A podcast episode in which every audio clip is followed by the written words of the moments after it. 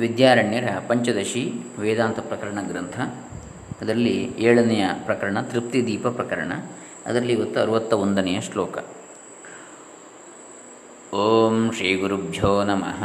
ಹರಿ ಓಂ ಶ್ರೀ ಗಣೇಶಾಯ ನಮಃ. ಡಾಕ್ಟರ್ ಕೃಷ್ಣಮೂರ್ತಿ ಶಾಸ್ತ್ರಿ ದಂಬೆ ಪುಣಚ. ಈಗ ನಿನ್ನೆ ದಿವಸ ನಾವು ಅರುವತ್ತನೇ ಶ್ಲೋಕದಲ್ಲಿ ನೋಡಿದೆವು. ದಶಮನು ನೀನೇ ಎಂದಾಗ ಯಾವ ಜ್ಞಾನ ಹುಟ್ಟುವುದೋ ಆ ಜ್ಞಾನವೇನೂ ಬಾಧಿತವಾಗುವುದಿಲ್ಲ. ಎಣಿಸುವಾಗ ಆದಿ ಮಧ್ಯ ಅವಸಾನಗಳಲ್ಲಿ ಯಾವನೋ ಒಬ್ಬನು ದಶಮನಾಗಿರಬಹುದೇ ಎಂಬ ಸಂಶಯವು ಇರುವುದಿಲ್ಲ. ಅಂದರೆ ನಾನು ಹತ್ತನೆಯವನೆಂಬ ವಾಕ್ಯಜನ್ಯವಾದ ಈ ಜ್ಞಾನವು ಬಾಧಿಸಲ್ಪಡುವುದಿಲ್ಲ. ಎಣಿಸುವಾಗ ಆದಿ ಮಧ್ಯಾಂತಗಳಲ್ಲಿ ಪ್ರಾರಂಭಿಸಿ ಎಣಿಸಿದರೂ ಅವರು ಒಂಬತ್ತು ಜನರೆಂಬ ವಿಷಯದಲ್ಲಿ ಸಂಶಯವು ಬರುವುದಿಲ್ಲ ಅಂತ ಹೇಳ್ತಾರೆ. ಆದ್ದರಿಂದ ನಾನು ಹತ್ತನೇವನು ಹೌದೋ ಅಲ್ಲೋ ಎಂಬ ಸಂಶಯ ಇಲ್ಲ ಅಂತ ಹೇಳಿ. ಈ ಅರ್ಥವನ್ನೆಲ್ಲ ದಾಷ್ಟಾಂತಿಕದಲ್ಲಿ ಯೋಜಿಸ್ತಾರೆ. ಸದೇವೇತ್ಯಾದಿ ವಾಕ್ಯೇನ ಬ್ರಹ್ಮತತ್ವ ಪರೋಕ್ಷತಃ ಗೃಹೀತ್ವಾ ತತ್ವಮಸ್ಯಾದಿ ವಾಕ್ಯಾದ್ ವ್ಯಕ್ತಿಂ ಸಮುಲ್ಲಿಖೇತ್ ಸೃಷ್ಟಿಗೆ ಮೊದಲು ಸದ್ರೂಪವಾದ ಬ್ರಹ್ಮ ಒಂದೇ ಇತ್ತು. ಇದೇ ಮೊದಲಾದ ವಾಕ್ಯದಿಂದ ಪರಬ್ರಹ್ಮದ ಅಸ್ತಿತ್ವವನ್ನು ಪರೋಕ್ಷವಾಗಿ ಗ್ರಹಿಸಿ, ಅನಂತರ ತತ್ವಸ್ಯಾದಿ ವಾಕ್ಯದಿಂದ ಅದ್ವಿತೀಯ ಬ್ರಹ್ಮರೂಪವಾದ ತನ್ನನ್ನು ಅಹಂ ಬ್ರಹ್ಮಾಸ್ಮಿ ಎಂದು ಸಾಕ್ಷಾತ್ಕರಿಸಿಕೊಳ್ಳಬೇಕು. ಹಾಗೆಯೇ ಪ್ರಕೃತದಲ್ಲಿಯೂ ಸದೈವ ಸೌಮ್ಯ ಇದಮಗ್ರ ಆಸೀದೇಕಮೇವಾದ್ವಿತೀಯಂ ಬ್ರಹ್ಮ ಛಾಂದೋಗ್ಯ ಉಪನಿಷತ್ ಆರು ಎರಡು ಒಂದು ಇತ್ಯಾದಿ ವಾಕ್ಯಗಳಿಂದ ಬ್ರಹ್ಮವಿದೆ ಎಂದು ನಿಶ್ಚಯಿಸಿಕೊಳ್ಳುತ್ತಾನೆ. ಅನಂತರ ಅನೇನ ಜೀವೇನ ಆತ್ಮನ ಅನುಪ್ರವಿಶ್ಯ ಇತ್ಯಾದಿ ವಾಕ್ಯಗಳಿಂದ ಆ ಬ್ರಹ್ಮವು ತನ್ನ ಶರೀರದಲ್ಲಿ ಪ್ರವೇಶಿಸಿದೆ ಎಂದು ಅದು ಪ್ರತ್ಯಕ್ಷ ಸ್ವರೂಪವಾಗಿದೆ ಎಂದು ಗೊತ್ತು ಮಾಡಿಕೊಳ್ಳುತ್ತಾನೆ. ಆಮೇಲೆ ತತ್ವಮಸಿ ಇತ್ಯಾದಿ ವಾಕ್ಯಗಳಿಂದ ಅದ್ವಿತೀಯವಾದ ಆ ಬ್ರಹ್ಮವು ತಾನೇ ಎಂದು ತಿಳಿದು ಅಹಂ ಬ್ರಹ್ಮಾಸ್ಮಿ ಎಂದು ಸಾಕ್ಷಾತ್ಕಾರ ಮಾಡಿಕೊಳ್ಳುತ್ತಾನೆ. ದೃಷ್ಟಾಂತದಂತೆ ಇಲ್ಲಿಯೂ ಸಂಶಯಾದಿಗಳು ಇಲ್ಲವೆಂದು ಹೇಳ್ತಾರೆ. ಆದಿಮಧ್ಯಾವಸಾನೇಶು ಸ್ವಸ್ಯ ಬ್ರಹ್ಮತ್ವಧೀರ್ಯಂ. ಸ್ವಸ್ಯ ಬ್ರಹ್ಮ, ಸ್ವಸ್ಯ ಬ್ರಹ್ಮತ್ವಧೀಹಿ ಇಯಂ. ನೈವ ವ್ಯಭಿಚರೇತ್ ತಸ್ಮಾದ ಅಪರೋಕ್ಷಂ ಪ್ರತಿಷ್ಠಿತಂ. ಆ, ಈ ಆತ್ಮನ ಬ್ರಹ್ಮತ್ವ ಬುದ್ಧಿಯು ಪಂಚಕೋಶಗಳ ಆದಿ ಮಧ್ಯಾಂತಗಳಲ್ಲಿ ವ್ಯವಹಾರ ಉಂಟಾದರೂ ಬೇರೆ ವಿಧವಾಗುವುದಿಲ್ಲ. ಆದ್ದರಿಂದ ಈ ಬುದ್ಧಿಯ ಅಪರೋಕ್ಷ ಜ್ಞಾನವು ಪ್ರತಿಷ್ಠಿತವಾಗಿದೆ. ಅಂತೆಯೇ ಅನ್ನಮಯ, ಪ್ರಾಣಮಯ, ಮನೋಮಯ, ವಿಜ್ಞಾನಮಯ ಮತ್ತು ಆನಂದಮಯ ಕೋಶಗಳನ್ನು ಶೋಧಿಸಿದಾಗಲೂ ತಾನು ಬ್ರಹ್ಮ ಎಂಬ ಬುದ್ಧಿ ಬಾಧಿತವಾಗುವುದಿಲ್ಲ. ಏವಂಚ, ಹೀಗಾಗಿ ಬ್ರಹ್ಮದ ಅಪರೋಕ್ಷ ಜ್ಞಾನವು ಸುಪ್ರತಿಷ್ಠಿತವಾಗಿ ನಿಂತು ಬಿಡುತ್ತದೆ ಅಂತ ಹೇಳ್ತಾರೆ. ಈ ಅಪರೋ ಈ ಪರೋಕ್ಷ ಅಪರೋಕ್ಷ ಜ್ಞಾನಗಳು ಹೇಗೆ ತಿಳಿಯಲ್ಪಟ್ಟವು ಎಂಬ ಶಂಕೆಗೆ ತೈತಿರಿಯವಾದಿಗಳ ಪರ್ಯಾಲೋಚನೆಯಿಂದ ತಿಳಿಯಲ್ಪಟ್ಟಿತು ಎಂದು ಹೇಳ್ತಾರೆ. ಜನ್ಯಾಧಿಕಾರಣತ್ವಾಖ್ಯ ಲಕ್ಷಣೇನ ಭೃಗುಃ ಪುರ ಪಾರೋಕ್ಷೇಣ ಗೃಹೀತ್ವಾಥ ವಿಚಾರಾದ್ ವ್ಯಕ್ತಿಮೈಕ್ಷತ. ಹಿಂದೆ ಭೃಗು ಎಂಬ ಋಷಿಯು ಜಗಜ್ಜನ್ಮಾದಿಲ ಕಾರಣ ಲಕ್ಷಣ ರೂಪವಾದ ಬ್ರಹ್ಮಬೋಧಕ ವಾಕ್ಯವನ್ನು ತಂದೆಯಾದ ವರ್ಣನಿಂದ ಕೇಳಿ, ಅದರಿಂದ ಬ್ರಹ್ಮದ ಅಸ್ತಿತ್ವವನ್ನು ಅರಿತುಕೊಂಡು ಅನಂತರ ಅನ್ನಮಯಾದಿ ಪಂಚಕೋಶದ ವಿಚಾರದಿಂದ ಪ್ರತ್ಯೇಕಾತ್ಮ ರೂಪವಾದ ಬ್ರಹ್ಮವನ್ನು ಸಾಕ್ಷಾತ್ಕರಿಸಿದ. ಯಾವುದದು? ಬ್ರಹ್ಮಬೋಧಕ ವಾಕ್ಯ ಅಂತ ಕೇಳಿದರೆ, ಯಾವುದರಿಂದ ಈ ಪ್ರಾಣಿಗಳು ಹುಟ್ಟುವವೋ, ಹಾಗೆಯೇ ಹುಟ್ಟಿರುವವುಗಳು ಯಾವುದರಿಂದ ಜೀವಿಸುತ್ತವೆಯೋ ಮತ್ತು ಯಾವುದನ್ನು ಪ್ರವೇಶಿಸುವೋ ಅದನ್ನು ತಿಳಿದುಕೋ, ಅದು ಬ್ರಹ್ಮ. ಯಥೋ ವಾ ಇಮಾನಿ ಭೂತಾನಿ ಜಾಯಂತೆ, ಏನ ಜಾತಾನಿ ಜೀವಂತಿ, ಯತ್ ಪ್ರಯಂತಿ ಅಭಿಸಂವಿಶಂತೀತಿ ತದ್ವಿಜಿಜ್ಞಾಸಸ್ವ, ತದ್ಬ್ರಹ್ಮೇತಿ. ಸತಪೋತಪ್ಯತ ಅಂತ ಹೇಳಿ ಬರ್ತದೆ. ತೈತಿರಿ ಉಪನಿಷತ್ತಿನಲ್ಲಿ. ಅಂತಹ ವಾಕ್ಯ ತಂದೆಯಾದ ವರ್ಣನಿಂದ ಕೇಳಿ ಭೃಗು ಎಂಬ ಋಷಿಯು ಅದರಿಂದ ಬ್ರಹ್ಮದ ಅಸ್ತಿತ್ವವನ್ನು ಅರಿತುಕೊಂಡ ಅಂಥೇಳಿ ಅನಂತರ ಅನ್ನಮಯಾದಿ ಪಂಚಕೋಶದ ವಿಚಾರದಿಂದ ಪ್ರತ್ಯೇಕಾತ್ಮ ರೂಪವಾದ ಬ್ರಹ್ಮವನ್ನು ಸಾಕ್ಷಾತ್ಕರಿಸಿದ. ಮೊದಲು ಹುಟ್ಟುವುದು ಪರೋಕ್ಷ ಜ್ಞಾನ. ವಿಚಾರ ಮಾಡಿದ ಮೇಲೆ ಅನಂತರ ಹುಟ್ಟುವುದು ಅಪರೋಕ್ಷ ಜ್ಞಾನ. ಇದಕ್ಕೊಂದು ಉದಾಹರಣೆಯನ್ನು ಕೊಡಬಹುದು. ತೈತ್ರಿ ಉಪನಿಷತ್ತಿನಲ್ಲಿ ಯಥೋವಾ ಇಮಾನಿ ಭೂತಾನಿ ಜಾಯಂತೆ ಇತ್ಯಾದಿ ವಚನಗಳಿವೆ. ವರ್ಣನು ತನ್ನ ಪುತ್ರನಾದ ಭೃಗುವಿಗೆ ಜಗತ್ತಿನ ಜನ್ಮಸ್ಥಿತಿ ನಾಶಗಳಿಗೆ ಕಾರಣವಾದದ್ದು ಬ್ರಹ್ಮ ಇತ್ಯಾದಿ ವಚನಗಳಿಂದ ಉಪದೇಶಿಸಿದ್ದಾನೆ. ಅದು ಪರೋಕ್ಷ ಜ್ಞಾನ. ಅದು ಬ್ರಹ್ಮ ಅಂತೇಳಿ. ಆಮೇಲೆ ಅದೇ ನಾನು ಅಂತ ಹೇಳುವಂಥದ್ದು ಅಪರೋಕ್ಷ ಜ್ಞಾನ. ಭೃಗು ಇದರಿಂದ ಪರೋಕ್ಷವಾಗಿ ಬ್ರಹ್ಮಲಕ್ಷಣವನ್ನು ಅರಿತ ಪಂಚಕೋಶಾದಿಗಳ ವಿಚಾರ ಮಾಡಿದ ಮೇಲೆ ಅವನು ಪ್ರತ್ಯೇಕಾತ್ಮನ ಸಾಕ್ಷಾತ್ಕಾರವನ್ನು ಮಾಡಿಕೊಂಡ. ಅಹಂ ಬ್ರಹ್ಮಾಸ್ಮಿ ಅಂತ ತಿಳ್ಕೊಂಡ ಅಂತ ಹೇಳಿದ ಅರವತ್ತ ಮೂರನೆಯ ಶ್ಲೋಕದ ತಾತ್ಪರ್ಯ. ಈ ತೈತಿರಿಯ ಪ್ರಕರಣದಲ್ಲಿ ತ್ವಂ ಬ್ರಹ್ಮಾಸಿ, ಇದೇ ಮೊದಲಾದ ಉಪದೇಶ ವಾಕ್ಯಗಳು ಇಲ್ಲದಿರುವುದರಿಂದ ಭೃಗುವಿಗೆ ಹೇಗೆ ಆತ್ಮ ಸಾಕ್ಷಾತ್ಕಾರವಾಯಿತು ಎಂಬ ಆಶಂಕೆಗೆ ಪರಿಹಾರವನ್ನು ಹೇಳ್ತಾರೆ. ಯದ್ಯಪಿ ತ್ವಮೀ, ಯದ್ಯಪಿ ವಾಕ್ಯಂ ನೋಚೆ ಭೃಗೋಃ ಪಿತಾ ತಥಾಪ್ಯನ್ನಂ ಪ್ರಾಣಮಿತಿ ವಿಚಾರ್ಯ ಸ್ಥಳಮುಕ್ತವಾನ್ ಈ ತೈತಿರಿಯ ಪ್ರಕರಣದಲ್ಲಿ ಭೃಗುವಿನ ತಂದೆಯಾದ ವರುಣನು, ನೀನು ಬ್ರಹ್ಮವಾಗಿದ್ದೀಯೇ ಎಂಬ ಸ್ವರೂಪಬೋಧಕ ವಾಕ್ಯವನ್ನು ಹೇಳದಿದ್ದರೂ ಅನ್ನಮಯ ಕೋಶ ಪ್ರಾಣಮಯ ಕೋಶ ಎಂಬ ಬ್ರಹ್ಮವನ್ನು ವಿಚಾರಿಸತಕ್ಕ ಸ್ಥಳವನ್ನು ಹೇಳಿದ ಅಂತೇಳಿ ಹೇಳ್ತಾರೆ.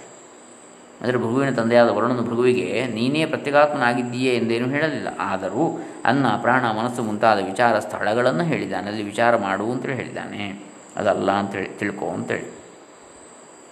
ಅನ್ನಮಯಾದಿ ಪಂಚಕೋಶಗಳನ್ನು ವಿಚಾರಿಸುವಾಗ ಪ್ರತ್ಯೇಕಾತ್ಮ ಸಾಕ್ಷಾತ್ಕಾರವಾಗುವುದೇ ಹೊರತು ಬ್ರಹ್ಮ ಸಾಕ್ಷಾತ್ಕಾರವಾಗುವುದು ಹೇಗೆ ಎಂಬ ಸಂಶಯ, ಅದಕ್ಕೆ ಉತ್ತರವನ್ನು ಹೇಳ್ತಾರೆ. ಅಂದರೆ ಅನ್ನಮಯಾದಿ ಕೋಶಗಳು ನಮ್ಮ ಶರೀರದಲ್ಲಿ ಇರತಕ್ಕಂಥದ್ದು. ಅದನ್ನು ವಿಚಾರಿಸ್ತಾ ಹೋಗುವಾಗ ಪ್ರತ್ಯೇಕಾತ್ಮನ ಸಾಕ್ಷಾತ್ಕಾರ ಆಗ್ತದೆ, ನಮ್ಮೊಳಗಿನ ಅಂತರಾತ್ಮ. ಅದರಿಂದ ಬ್ರಹ್ಮ ಸಾಕ್ಷಾತ್ಕಾರ ಹೇಗೆ ಆಗುವುದು? ಅನ್ನ ಪ್ರಾಣಾದಿಕೋಶೇಶು ಸುವಿಚಾರ್ಯ ಪುನಃ ಪುನಃ ಆನಂದ ವ್ಯಕ್ತಿಮೀಕ್ಷಿತ್ವ ಬ್ರಹ್ಮ ಬ್ರಹ್ಮಲಕ್ಷ್ಮಾಪ್ಯಯೂಯುಜತ್ ಅಂತ ಹೇಳ್ತಾರೆ. ಅಂದರೆ ಅನ್ನಾದಿ ಕೌಶಗಳನ್ನು ವಿಚಾರ ಮಾಡಿದಾಗ ಪ್ರತ್ಯೇಕ ಆದ ಜೀವಾತ್ಮನ ಸಾಕ್ಷಾತ್ಕಾರವಾಗಬಹುದು ಬ್ರಹ್ಮದ ಸಾಕ್ಷಾತ್ಕಾರ ಹೇಗಾಗ್ತದೆ? ಉತ್ತರ ಪ್ರತ್ಯೇಕಾತ್ಮನೇ ಬ್ರಹ್ಮವಾದ್ದರಿಂದ ಅದು ಬ್ರಹ್ಮ ಸಾಕ್ಷಾತ್ಕಾರವೆಂದು ತಿಳಿಯಬಹುದು. ಪಂಚಕೋಶಗಳನ್ನು ವಿಚಾರ ಮಾಡಿ ತಾನು ಆನಂದಮಯ ಆನಂದ ಸ್ವರೂಪನೆಂದು ಭೃಗು ತಿಳಿಯುತ್ತಾನಷ್ಟೇ. ಆಗ ಆನಂದಾಧ್ಯೇವ ಖಲ್ ವಿಮಾನಿ ಭೂತಾನಿ ಜಾಯಂತೆ, ಆನಂದೇನ ಜಾತಾನಿ ಜೀವಂತಿ, ಆನಂದಂ ಪ್ರಯಂತಿ ಅಭಿಸಂವಿಶಂತೀತಿ ಅಂತೇಳಿ ಬರ್ತದೆ ಅದರಲ್ಲಿ ದೈತಿರ ಉಪನಿಷತ್ತಿನಲ್ಲಿ. ಇತ್ಯಾದಿ ವಚನಗಳಿಂದ ಬ್ರಹ್ಮಲಕ್ಷಣವನ್ನು ಆನಂದದಲ್ಲಿಯೇ ಸಮನ್ವಯ ಮಾಡಿಕೊಂಡಿದ್ದಾನೆ. ಇದರಿಂದ ಪ್ರ, ಪ್ರತ್ಯಗಾದ ಆನಂದವೇ ಬ್ರಹ್ಮವೆಂದು ಬ್ರಹ್ಮ ಸಾಕ್ಷಾತ್ಕಾರವಾಗಿಯೇ ಇದೆ ಅಂತೇಳಿ ಹೇಳ್ತಾ ಇದ್ದಾರೆ ಅರವತ್ತ ಐದನೇ ಶ್ಲೋಕದಲ್ಲಿ. ಸತ್ಯಂ ಜ್ಞಾನಮನಂತಂ ಚೇತ್ಯಂ ಬ್ರಹ್ಮ ಸ್ವಲಕ್ಷಣಂ ಗುಹಾಹಿತತ್ವೇನ ಕೋಶೇಶ್ವೇತತ್ಪ್ರದರ್ಶಿತಂ ಅರವತ್ತಾರು. ಬ್ರಹ್ಮವು ಸತ್ಯ, ಜ್ಞಾನ, ಅನಂತ ಎಂದು ಬ್ರಹ್ಮದ ಸ್ವರೂಪ ಲಕ್ಷಣವನ್ನು ಹೇಳಿ, ಯಾವನು ಪರಮವ್ಯೋಮದಲ್ಲಿರುವ ಗುಹೆಯಲ್ಲಿ ಬ್ರಹ್ಮವನ್ನು ಅರಿತುಕೊಳ್ಳುವನೋ ಎಂಬ ವಾಕ್ಯದಿಂದ ಪಂಚಕೋಶಗಳಲ್ಲಿ ಬ್ರಹ್ಮಕ್ಕೆ ಪ್ರತ್ಯೇಕಾತ್ಮ ರೂಪತ್ತು ತೋರಿಸಲ್ಪಟ್ಟಿತು. ಯೋ ವೇದ ನಿಹಿತಂ ಗುಹಾಯಾಂ ಪರಮೇ ವ್ಯೋಮನ್ನ ತೈತಿರೋಪನಿಷತ್ತು ಅಂದರೆ ಪ್ರತ್ಯೇಕಾತ್ಮ ರೂಪವು ತೋರಿಸಲ್ಪಟ್ಟಿತು ಅಂದರೆ ಪ್ರ ಬ್ರಹ್ಮಕ್ಕೂ ಪ್ರತ್ಯೇಕಾತ್ಮನಿಗೂ ಭೇದವಿಲ್ಲ ಅಂತೇಳಿ.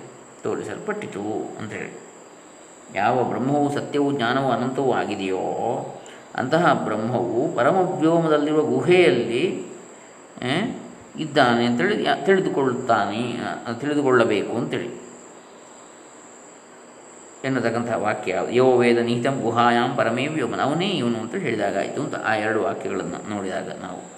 ಹೀಗಿದೆ ಅರವತ್ತಾರನೇ ಶ್ಲೋಕದಲ್ಲಿ ಹೇಳ್ತಕ್ಕಂಥ ಸತ್ಯಂ ಜ್ಞಾನಮನಂತಂ ಬ್ರಹ್ಮ ಎಂದು ಬ್ರಹ್ಮದ ಸ್ವರೂಪ ಲಕ್ಷಣ. ಸ್ವರೂಪ ಲಕ್ಷಣ ಅದೇ ಪ್ರತ್ಯೇಕಾತ್ಮ ಹೇಗಾದೀತು ಎಂದು ಶಂಕಿಸಬೇಕಾದದ್ದಿಲ್ಲ. ಸ್ವರೂಪ ಲಕ್ಷಣವನ್ನು ಹೇಳಿದ ಶ್ರುತಿಯೇ, ಯೋ ವೇದ ನಿಹಿತಂ ಗುಹಾಯಾಂ ಪರಮೇ ವ್ಯೋಮನ್ ಎಂದು ಈ ಪಂಚಕೋಶಗಳ ಒಳಗೆ ಆ ಬ್ರಹ್ಮವಿದೆ ಎಂದು ತಿಳಿಸಿದೆ. ಅದೇ ಪ್ರತ್ಯಗಾತ್ಮ. ಹಾಗಾಗಿ ಆತ್ಮವೇ ಬ್ರಹ್ಮ, ಅಹಂ ಬ್ರಹ್ಮಾಸ್ಮಿ ಅಂತೇಳಿ ಆಯಿತು. ಇದಿಷ್ಟು ತೈತಿರಿಯ ಶ್ರುತಿಯ ಪರ್ಯಾಲೋಚನೆ ಆಯಿತು. ಹೀಗೆ ತೈತಿರಿಯ ಶ್ರುತಿಯ ಪರ್ಯಾಲೋಚನೆಯಿಂದ ಭೃಗುವಿಗೆ ಪರೋಕ್ಷ ಜ್ಞಾನಪೂರ್ವಕವಾಗಿ ವಿಚಾರಜನ್ಯ ಬ್ರಹ್ಮ ಸಾಕ್ಷಾತ್ಕಾರವನ್ನು ತಿಳಿಸಿ ಈಗ ಛಾಂದೋಗ್ಯೋಪ ಶ್ರುತಿಯ ಪರ್ಯಾಯಲೋಚನೆಯಿಂದ ಇದನ್ನೇ ಪ್ರದರ್ಶಿಸ್ತಾರೆ. ಪಾರೋಕ್ಷೇಣ ವಿಬುದ್ಧೇಂದ್ರೋ ಯ ಆತ್ಮೇತ್ಯಾದಿಲಕ್ಷಣಾತ್ ಅಪರೋಕ್ಷೀಕರ್ತುಮಿಚ್ಛಂಶ್ಚತುರ್ವಾರಂ ಗುರುಂ ಯಯೌ. ಯಾವ ಆತ್ಮನು ಪಾಪರಹಿತನು, ಉಪ್ಪಿಲ್ಲದವನು, ಮೃತ್ಯುರಹಿತನು, ಶೋಕರಹಿತನು, ಹಸಿವು ಮಾಯಾರಿಗಳಿಲ್ಲವನು ಇಲ್ಲದವನು, ಸತ್ಯಕಾಮನು, ಸತ್ಯಸಂಕಲ್ಪನೂ ಆಗಿರುವನು, ಅವನನ್ನೇ ಹುಡುಕಬೇಕು. ಯ ಆತ್ಮ ಅಪಹತ ಪಾಪ್ಮ ವಿಜರೋ ವಿಮೃತ್ಯುರ್ವಿಶೋಕೋ ವಿಜಿಘತ್ಸೋ. ಅಪಿಪಾಸ ಸತ್ಯಕಾಮ ಸತ್ಯಸಂಕಲ್ಪ ಸೋನ್ವೇಷ್ಟವ್ಯ ಛಾಂದೋಗ್ಯ ಉಪನಿಷತ್ತು ಎಂಬ ಪ್ರಜಾಪತಿಯ ವಾಕ್ಯದಿಂದ ಇಂದ್ರನು ಬ್ರಹ್ಮವನ್ನು ಪರೋಕ್ಷವಾಗಿ ಅರಿತುಕೊಂಡು ಅದನ್ನು ಪ್ರತ್ಯಕ್ಷವಾಗಿ ಸಾಕ್ಷಾತ್ಕರಿಸಿಕೊಳ್ಳಲು ಇಚ್ಛೆಯುಳ್ಳವನಾಗಿ ನಾಲ್ಕು ಸಲ ತನ್ನ ಗುರುವಿನ ಬಳಿಗೆ ಹೋದ ಅಂತೇಳಿ ಹೇಳ್ತಾರೆ. ಅರವತ್ತ ಏಳನೇ ಶ್ಲೋಕ. ಛಾಂದೋಗ್ಯದಲ್ಲಿ ಈ ವಿಚಾರವಿದೆ. ಯಾ ಆತ್ಮ ಅಪಹತ ಪಾಪ್ಮ ವಿಜರೋ ವಿಮೃತ್ಯುರ್ವಿವೇಕ ಇತ್ಯಾದಿ ವಾಕ್ಯ ಪ್ರತಿಪಾದಿತವಾದ ಲಕ್ಷಣದಿಂದ ಆತ್ಮಸ್ವರೂಪವನ್ನು ಇಂದ್ರನು ಪರೋಕ್ಷವಾಗಿ ತಿಳಿದುಕೊಂಡ. ಆತ್ಮಸ್ವರೂಪವನ್ನು ಇಂದ್ರ ಪರೋಕ್ಷವಾಗಿ ತಿಳ್ಕೊಂಡ. ಆಮೇಲೆ ವಿಚಾರ ಮಾಡಿ ಸ್ಥೂಲ ಸೂಕ್ಷ್ಮ ಕಾರಣಗಳೆಂಬ ಶರೀರತ್ರಯವೂ ಆತ್ಮನಲ್ಲವೆಂದು ನಿರ್ಧರಿಸಿ ಆತ್ಮನ ಅಪರೋಕ್ಷ ಜ್ಞಾನವನ್ನು ಪಡೆಯೋದಕ್ಕಾಗಿ ನಾಲ್ಕು ಸಲ ಗುರುವಿನ ಬಳಿಗೆ ಹೋಗಿದ್ದ ಅಂತೇಳಿ ಈ ಚಾಂದೋಗ್ಯ ಉಪನಿಷತ್ತಿಂದ ಬರ್ತದೆ. ಅರವತ್ತ ಏಳನೇ ಶ್ಲೋಕ ಇಲ್ಲಿ. ಈಗ ಯಾವುದರಲ್ಲಿ? ತೃಪ್ತಿ ತೃಪ್ತಿ ದೀಪ ಪ್ರಕರಣ ತೃಪ್ತಿ ದೀಪ ಪ್ರಕರಣ, ವೇದಾಂತ ಪಂಚದಶಿ. ವಿದ್ಯಾರಣ್ಯರ. ಈ ಅರ್ಥವನ್ನೇ ಐತರೇಯ ಶ್ರುತಿಯಲ್ಲಿ ತೋರಿಸ್ತಾರೆ. ಆತ್ಮ ವಾ ಇದಮಿತ್ಯಾದೋ ಪರೋಕ್ಷಂ ಬ್ರಹ್ಮಲಕ್ಷಿತಂ ಅಧ್ಯಾರೋಪಾಪವಾದಾಭ್ಯಾಂ ಪ್ರಜ್ಞಾನಂ ಬ್ರಹ್ಮದರ್ಶಿತಂ. ಸೃಷ್ಟಿಗೆ ಮೊದಲು ಈ ಜಗತ್ತು ಆತ್ಮನೊಬ್ಬನೇ ಆಗಿತ್ತು. ಅರವತ್ತೆಂಟನೇ ಶ್ಲೋಕ ಇದು. ಆತ್ಮ ವಾ ಇದಮೇಕ ಏವಾಗ್ರ ಆಸೀತ್. ಐತರೇಯ ಉಪನಿಷತ್ತು ಒಂದು ಒಂದು ಒಂದು. ಐತರೇಯ ಋಗ್ವೇದದ್ದು. ಇದೇ ಮೊದಲಾದ ವಾಕ್ಯದಲ್ಲಿ ಬ್ರಹ್ಮವು ಪರೋಕ್ಷವಾಗಿ ಲಕ್ಷಿಸಲ್ಪಟ್ಟಿತು. ಅಧ್ಯಾರೋಪ ಅಪವಾದ. ಅವನಿಗೆ ಬಲಗಣ್ಣು, ಮನಸ್ಸು, ಹೃದಯ ಎಂಬ ಮೂರು ವಾಸಸ್ಥಾನಗಳು. ಯಾರಿಗೆ? ಆತ್ಮನಿಗೆ. ಜಾಗ್ರತ ಸ್ವಪ್ನ ಸುಷುಪ್ತಿಗಳೆಂಬ ಮೂರು ಸ್ವಪ್ನಗಳು. ಬಲಗಣ್ಣು, ಮನಸ್ಸು, ಹೃದಯ ಎಂಬ ಮೂರು ವಾಸಸ್ಥಾನಗಳು. ಜಾಗ್ರತ್ತು ಸ್ವಪ್ನ ಸುಷುಪ್ತಿಗಳೆಂಬ ಈ ಮೂರು ಅವಸ್ಥೆಗಳು ಮೂರು ಸ್ವಪ್ನಗಳು ಅವನಿಗೆ. ತಸ್ಯ ತ್ರಯ ಅವ ಅವಸಧಾಸ್ತ್ರಯ ಸ್ವಪ್ನ. ಐತರೆಯ ಉಪನಿಷತ್ತು ಹೇಳಿದೆ. ಐತರೆಯ. ಎಂಬಲ್ಲಿ ಬ್ರಹ್ಮಕ್ಕೆ ಜಗತ್ತಿನ ಅಧ್ಯಾರೋಪವನ್ನು ಮಾಡಿದೆ. ಆಮೇಲೆ ಅಪವಾದ. ಅವನು ದೇಹದಲ್ಲಿ ಜೀವಾತ್ಮಭಾವವನ್ನು ಹೊಂದಿ ಶರೀರಗಳನ್ನು ವ್ಯಕ್ತಪಡಿಸಿದ. ಸಜಾತೋ ಭೂತಾನ್ಯಭಿವ್ಯೈಖ್ಯತ್ ಎಂಬಲ್ಲಿ ಕಲ್ಪಿಸಲ್ಪಟ್ಟ ಜಗತ್ತಿಗೆ ಬ್ರಹ್ಮವು ವ್ಯತಿರಿಕ್ತವಾಗಿಲ್ಲವೆಂಬುದನ್ನು ಎಂಬ ಅಪವಾದವನ್ನು ಹೇಳಿದೆ. ಇವುಗಳಿಂದ ಪ್ರಜ್ಞಾನವು ಬ್ರಹ್ಮ ಎಂದು ತೋರಿಸಲ್ಪಟ್ಟಿತು. ಪ್ರಜ್ಞಾನಂ ಬ್ರಹ್ಮ ಅಂಥೇಳಿ ಇದು ಅರವತ್ತ ಎಂಟನೆಯ ಶ್ಲೋಕ. ಏನು ಹೇಳಿದ್ದಾರೆ? ಐದರಿ ಉಪನಿಷತ್ತಿನಲ್ಲಿ ಆತ್ಮಾವ ಇದಮೇಕ ಏವಾಗ್ರ ಆಸೀತ್ ಎಂದು ಬ್ರಹ್ಮದ ಲಕ್ಷಣವನ್ನು ಮೊದಲು ಹೇಳಿದೆ. ಅನಂತರ ಸ ಈಕ್ಷತ ಲೋಕಾನ್ನು ಸೃಜ ಎಂದು ಆರಂಭಿಸಿ ತಸ್ಯ ತ್ರಯವಸತಃ ತ್ರಯ ಸ್ವಪ್ನ ಎಂದು ಪರಮಾತ್ಮನಲ್ಲಿ ಜಗತ್ತನ್ನು ಅಧ್ಯಾರೋಪಿಸಲಾಗಿದೆ. ಆಮೇಲೆ ಸ ಜಾತೋ ಭೂತಾನ್ಯಭಿವ್ಯೈಕ್ಷತ ಎಂದು ಆರೋಪಿತ ಜಗತ್ತಿಗೆ ಅಪವಾದವನ್ನು ಹೇಳಿ, ಸ ಏತಮೇವ ಪುರುಷಂ ಬ್ರಹ್ಮ ತಥಮ ಅಪಶ್ಯತ್ ಎಂದು ಬ್ರಹ್ಮವು ಪ್ರತ್ಯೇಕಾತ್ಮ ಸ್ವರೂಪವಾಗಿದೆ ಎಂದು ತಿಳಿಸಿದೆ. ಪುನಃ ಜ್ಞಾನ ಸಾಧನವಾದ ವೈರಾಗ್ಯವು ಹುಟ್ಟಲೆಂದು ಪುರುಷೇ ಹವಾ ಇತ್ಯಾದಿ ವಚನಗಳಿಂದ ಗರ್ಭಾವ, ಗರ್ಭವಾಸಾದಿ ದುಃಖವನ್ನು ವಿವರಿಸಿದೆ. ಆಮೇಲೆ ತತ್ವಂ ಪದಾರ್ಥಗಳನ್ನು ಪರಿಶೋಧಿಸಿ ಪ್ರಜ್ಞಾನಂ ಬ್ರಹ್ಮ. ಪ್ರಜ್ಞಾನ ಸ್ವರೂಪವಾದ ಆತ್ಮನೇ ಬ್ರಹ್ಮವೆಂದು ಸ್ಪಷ್ಟವಾಗಿ ತಿಳಿಸಿಕೊಟ್ಟಿದೆ ಎಂದು ಹೇಳ್ತಾರೆ ಅರವತ್ತ ಎಂಟನೇ ಶ್ಲೋಕ. ಇದೇ ನ್ಯಾಯವನ್ನು ಇತರ ಶ್ರುತಿಗಳಲ್ಲಿ ತೋರಿಸುತ್ತಾರೆ ಅವಾಂತರೇಣ ವಾಕ್ಯೇನ ಪರೋಕ್ಷ ಬ್ರಹ್ಮಧೀರ್ಭವೇತ್ ಸರ್ವತ್ರೈವ ಮಹಾವಾಕ್ಯ ವಿಚಾರಾದ ಪರೋಕ್ಷಧೀ ಸ್ವರೂಪವನ್ನು ಬೋಧಿಸದ ಇತರ ವಾಕ್ಯಗಳಿಂದಲೂ ಪರೋಕ್ಷವಾದ ಬ್ರಹ್ಮಜ್ಞಾನ ಉಂಟಾಗುವುದು. ಸ್ವರೂಪವನ್ನು ಬೋಧಿಸದ ಇತರ ವಾಕ್ಯಗಳಿಂದಲೂ ಪರೋಕ್ಷವಾದ ಬ್ರಹ್ಮಜ್ಞಾನ ಉಂಟಾಗ್ತದೆ.